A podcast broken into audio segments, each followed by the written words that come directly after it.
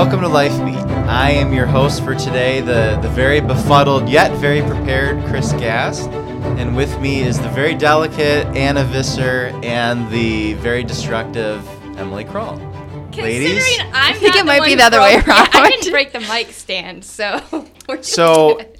so we have a feature today, and it's all about uh, what is a post Roe Michigan going to look like. And um, so we have a lot of topics to cover, and uh, we're going to do this despite challenges with microphone stands, microphones, the mixer.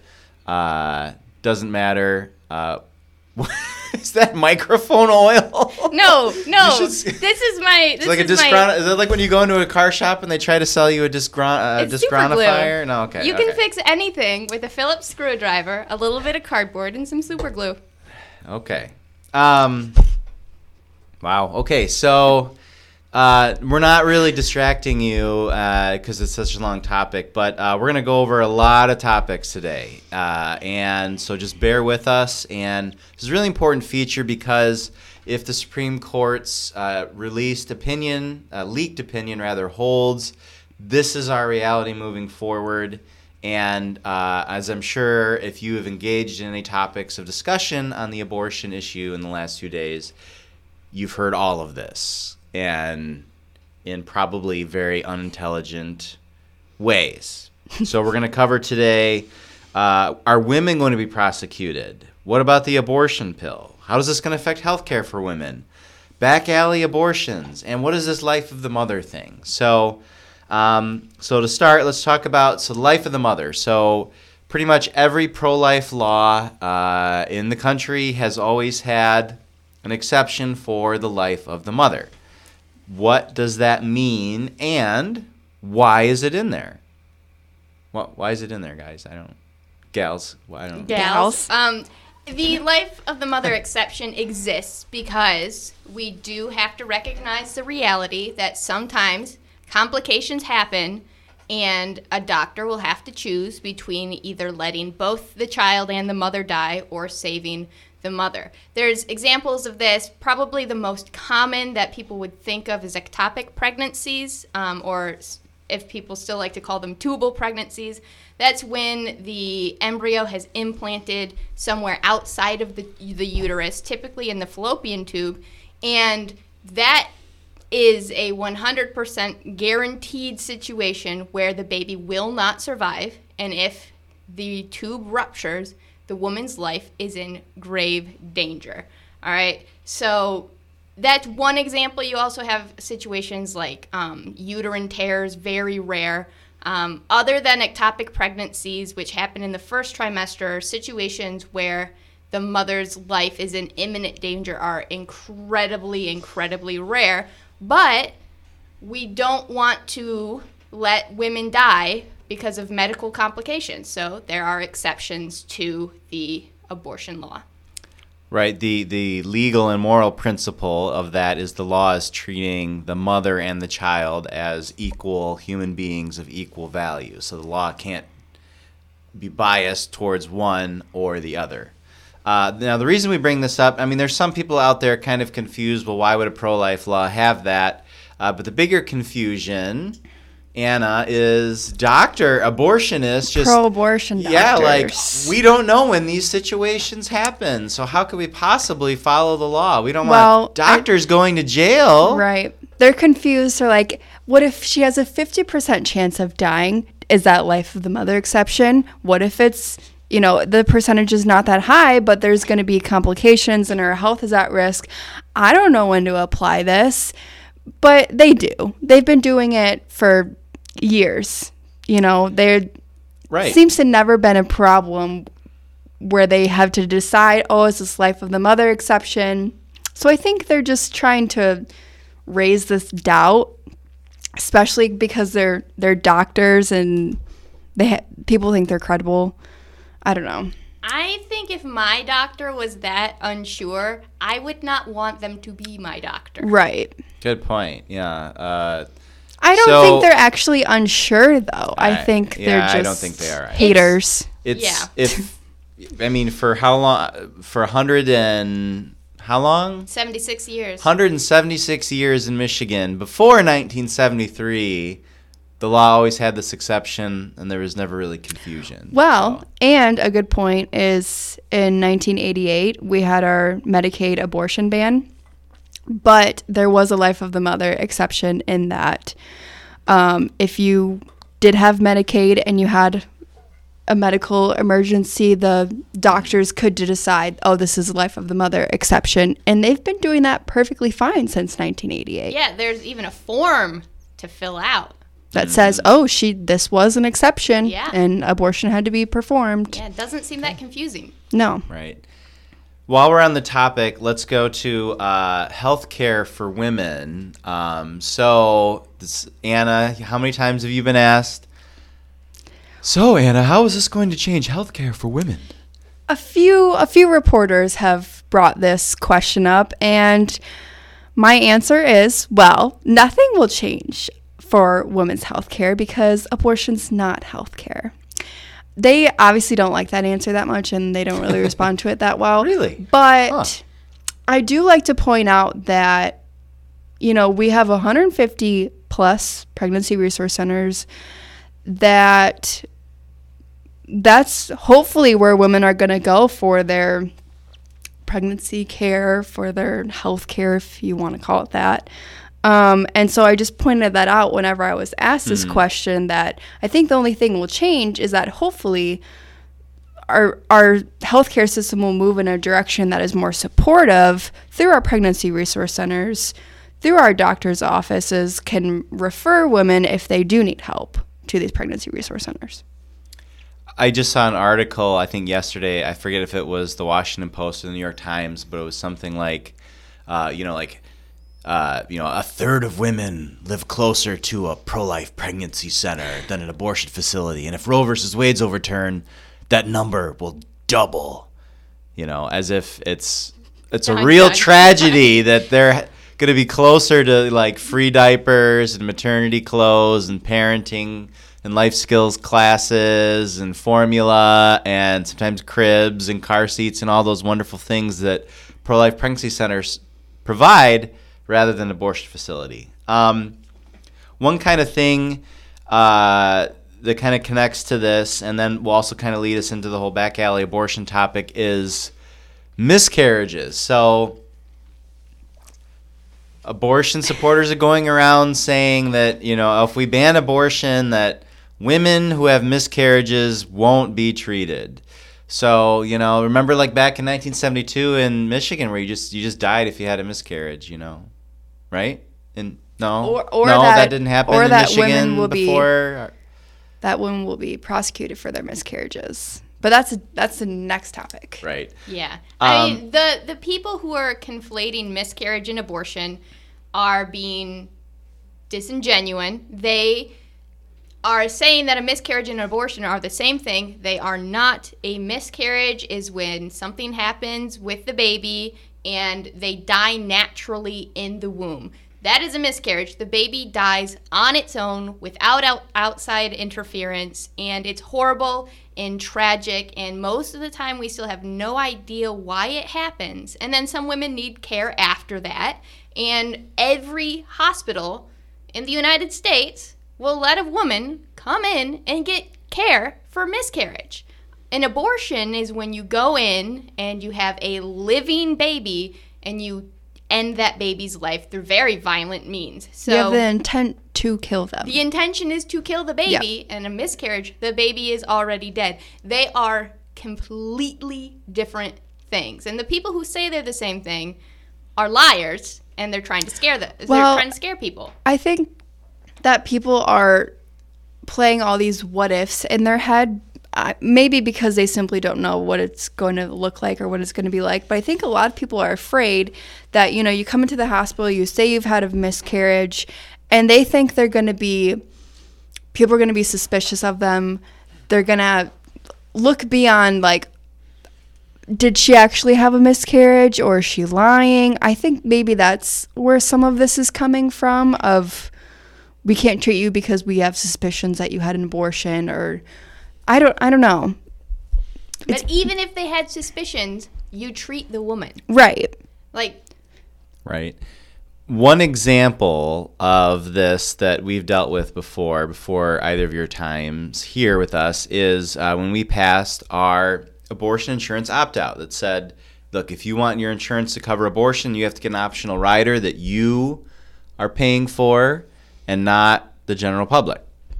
And the other side actually went around, and I actually had to field a call from a friend who worked in the legislature. Was like, "Is it true if we pass this that that insurance isn't going to cover miscarriage treatment?" And I'm like, "No, no, no." It, and their argument there was that well, the billing codes are, you know, they don't really specify if the DNC is, you know, abortion or whatnot. So that was their claim. We passed the law. How many women haven't had insurance cover their miscarriage treatment since then? Uh, oh, zero. yeah, zero. Yeah. hmm Because you know what? People are not idiots.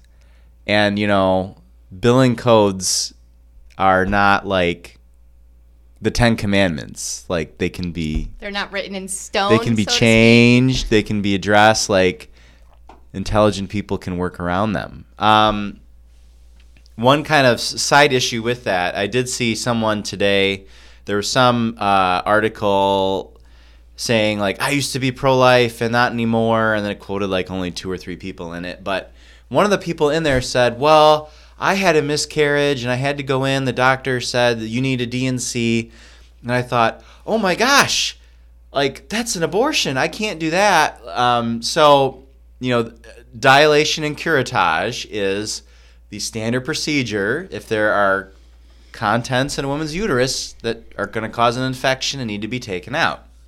It's not really a, a common abortion procedure anymore because they use just a vacuum pump, but the same principle is the same. Um, so people could get kind of confused by that. But I remember reading that and thinking, is your opposite was your opposition to abortion based more on social cues and like just the revulsion to the just I the word abortion? Or was it actually genuinely based on the value of the unborn child? Because if you're pro-life and you have a miscarriage and you have to go have a a, a DNC I don't understand how it would impact your views at all. I mean it, the the embalming process for a person who's dead is not pretty, but and some of the stuff could be used in other techniques and other like live, but it, I don't know. I don't understand why people make that sort of conflation. It is very strange. And a lot of people don't only make that conflation with DNCs, but also sometimes when a woman has a miscarriage, they give uh, it, which one is it? Is it mifepristone, the drug that causes uterine cramps? Mi- Is it stall that does uh, uterine? Misoprostol causes Misoprostol contractions. causes contractions and empties the uterus, and sometimes the Horse, doctor horse ulcer Oh, medication. Yeah, just as advice. But sometimes doctors, if they don't think they need to go in surgically to get the remains from the uterus, they will use that drug. And people conflate that as well, and it, it's simply not the case. When you have had a miscarriage, the baby is already dead, unfortunately, and so it, it it's not an abortion, and it never will be. Right. Uh, so this kind of leads us into uh, back alley abortions. So since before Roe versus Wade, um, what? I have a screwdriver from my fixing of. The See, I said the very destructive Emily Crowell, and she's there like sta- like motioning with the I was having a. Dana Nessel How can moment. we do a podcast? I was just holding yeah. it violently. Okay, Dana. um, back alley abortion. So obviously the claim that, um, you know, if we ban abortion, all these illegal abortions are going to happen, and they're going to be in the back alley. And I know we've addressed this on the podcast many, many times, but You know, this, I feel like I know what you're going to say. Like, they're not a- actually back alley abortions, right? Mhm. Is that what you're about to say? you know me so well, Anna. Well, yes. Okay, this, I think it's funny, because, not funny, but um, I said this in an interview because she said, well, what about back alley abortions? And I said, well, they're not actually back alley abortions, just so you know. And she was like, oh, like, I knew that. I was just more thinking of unsafe abortions as back alley mm-hmm. abortions. So sh- she was just like assuming like she knows they're not back alley abortions. She was just using that term as unsafe abortions, which I thought was kind of interesting because Right. So, but the average person, the the image they want is women in an alleyway in a, in a busy city with a screwdriver Or or, a coat a, hanger. coat hanger or something rid- ridiculous. So, Yes. how, so how are illegal abortions actually happening? Well, they were going in the back doors of OBGYNs and after hours, and the OBGYNs were doing abortions, and certainly not nearly comparable to the number of legal abortions after Roe versus Wade. And of course, these same abortionists in the same conditions were doing the same thing after legalization. The only difference was they could do advertising now. And so, what would back alley, what would illegal abortions look like uh, today? Because uh, let's be fa- let's face it, you can't just because something's illegal doesn't mean it stops happening. Every single thing there's a crime against in the country still goes on. The purpose is, of course, uh, crime deters, and of course, you know it's a crime because the number of child is human value, and it should be illegal to take their life. So, what does a back alley abortion look like today? Well, it looks like a woman getting a mail order abortion pill and taking it without being seen by a doctor. Hey, that's the current FDA standards under the Biden administration for the abortion pill. So the back alley is already here. It's already been here. The Planned Parenthood's been pursuing webcam abortions for uh, almost a decade, I think now. What about non doctors performing abortions? Hey, that's happened. We've had to prosecute that in Michigan. And guess what? The Reproductive Freedom for All petition drive would make sure that non doctors could perform abortions. And in fact, it says you couldn't penalize anyone for performing an abortion. So they want to put the back alley into the Michigan Constitution. How about uh, with rusty surgical equipment, uninspected facilities, doctors with troubled backgrounds of, say, domestic violence or fraud or drug abuse? Hey, wait, that's what was happening in Michigan for decades until a couple years ago we finally passed a bill that was effectively causing these abortion facilities to have inspections. The back alley never left. The back alley's been around for 50 years. The only difference is it had formal legal endorsement. And so uh, what's going to change is a lot of those people are just going to stop performing abortions because they don't want to deal with the legal liability. Uh, some are still going to happen, but they're going to happen sadly under the same conditions that the other side wants to allow right now. Or even the other side wants to go even beyond that. You can't even investigate situations and prosecute people for harming women or anything like that. Um, so uh, that's just not a real concern. You know, if you don't believe us, you know, look at Texas. Someone said, and I lost track of the time, but that heartbeat law I think has been in effect for Texas for 275 days. Yeah, it went into effect on September 1st of 2021. Yeah, time flies. That's been a long time. How many women in Texas have died? Zero. Zero. Texas is the it's not the biggest state in the union now, is it? It's Land mass I closing up- think it's the second closing in on. California. Yeah. that many women. Now, granted, some women are traveling out of the state, and uh, I'm sure some abortion facilities are still operating in Texas in an illegal fashion, according to that heartbeat law. Uh, but how many women have died? Zero. All that stuff that they made up about uh, women dying from illegal abortions it's just a bad argument meant to confuse people, make people feel sympathy. You know, if you're noticing a common theme amongst all these, it's again so much misinformation out there. Um, did you want to talk about the complications angle of back alley abortions? Uh, you know, women going to the ER, or I guess we already covered that. We kind of did, yeah. Okay. But I mean, think about it this way: if you have to go back prior to the inventing of penicillin to find when thousands of thousands of women were dying from illegal abortions, you probably have a very disingenuous argument. Right. For the um, complications, that was more along the lines of abortionists are encouraging women to get the abortion pill through telemedicine. Mm-hmm. They have a complication. They don't want them to go back to them and say, "Hey, I had, I had a complication. Help me." They want you to go to the emergency room and lie to them and say you're having a miscarriage. But if it's safe and not a back alley abortion, why why are Yeah. they telling you to do that? they really don't want any tracking of that. You know, uh, Britain, when because of the COVID pandemic, they mandated you know mail order abortions. There were a bunch of complications because it's harder to escape their record keeping over there, um, and they were horrified. However, didn't Britain still endorse the mail order abortions anyway? They did. There's there's still a lot of debate over that. They've ended it now. Um, but you have to think within the first 52 days of when they did that, they had two women had died.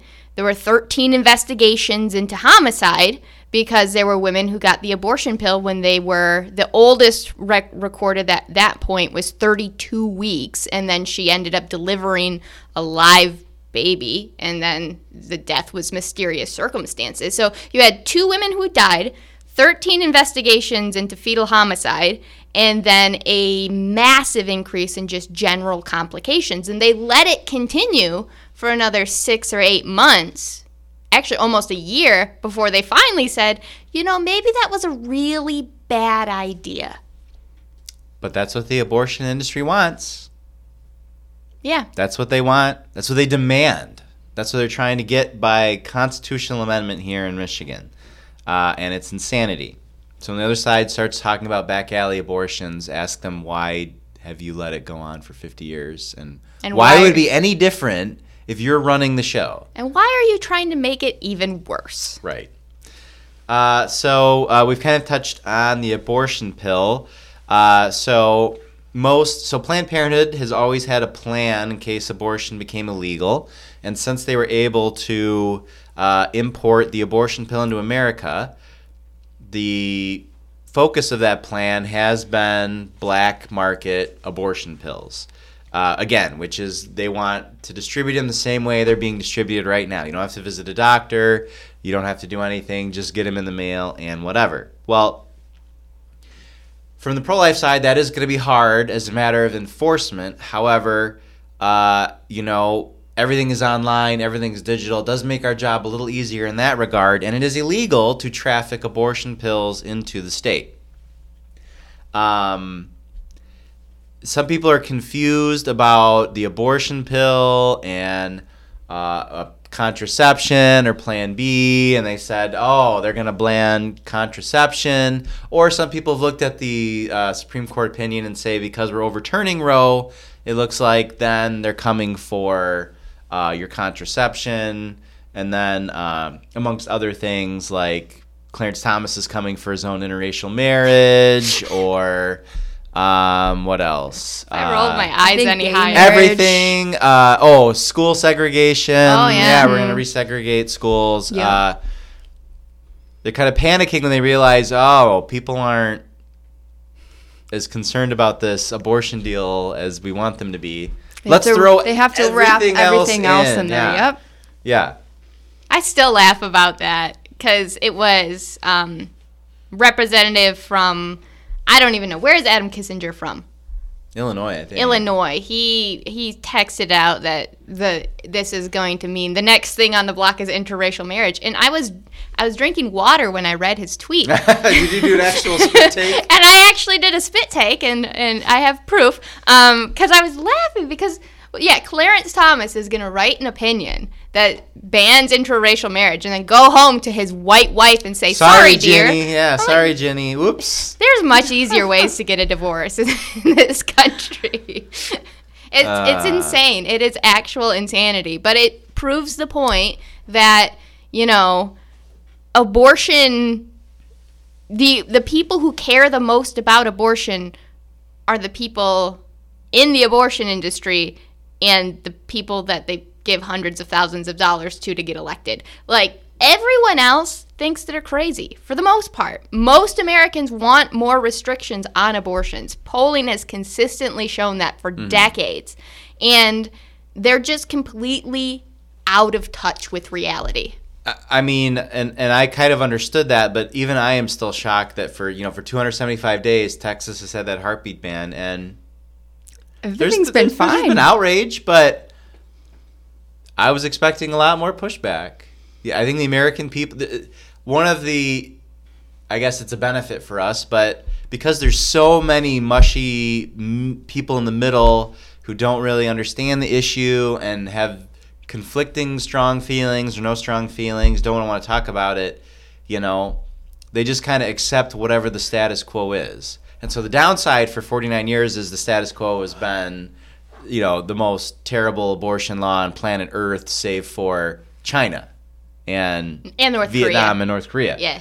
Uh, so, but on the plus side is if swinging our way, then they're going to be generally accepting of it. So, but again, as we're delving into all this confusion, that's going to be even worse, I think, moving forward. Um, so let's finish up with the topic of prosecuting women. So, our Attorney General, Dana Nessel, says she's going to refuse to enforce our laws has also said that, oh, well, if Roe versus Wade goes, then women will be prosecuted in Michigan for having their abortions.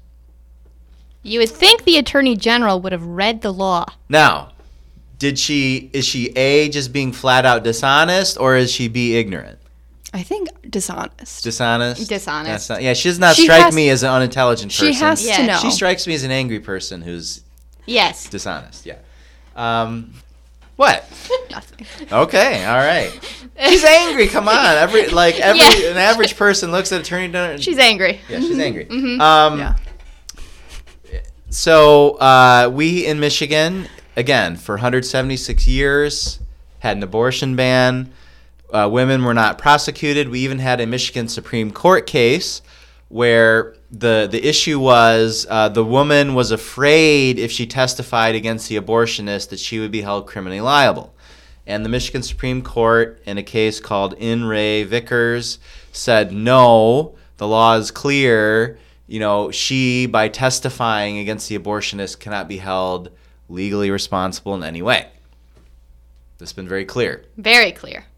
That's been the law. That's the law in practically every state. I think I saw AUL tried to like comb every case they could found, and they found four cases in like 230 years of American history uh, of situations where a woman was prosecuted in connection to the abortion. Uh, so that's just not how the law is written. That's not how it works in Michigan. That's not how it happens. So that's one side.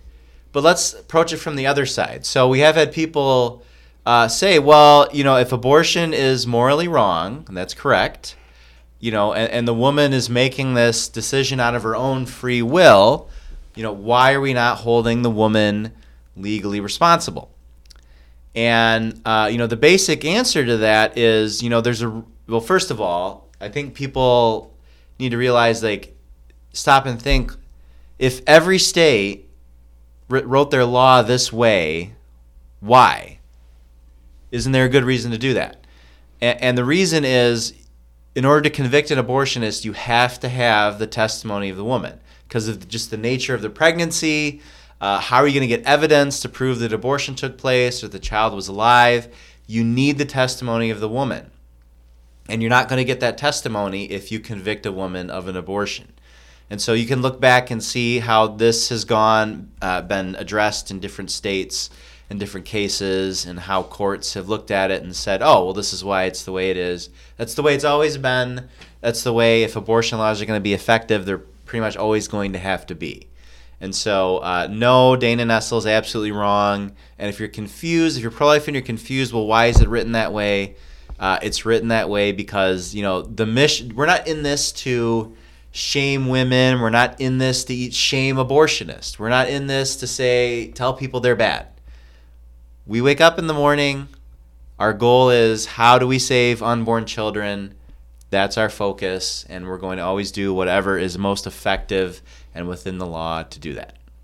And if you get rid of all the abortionists, then they can't get abortions. Right.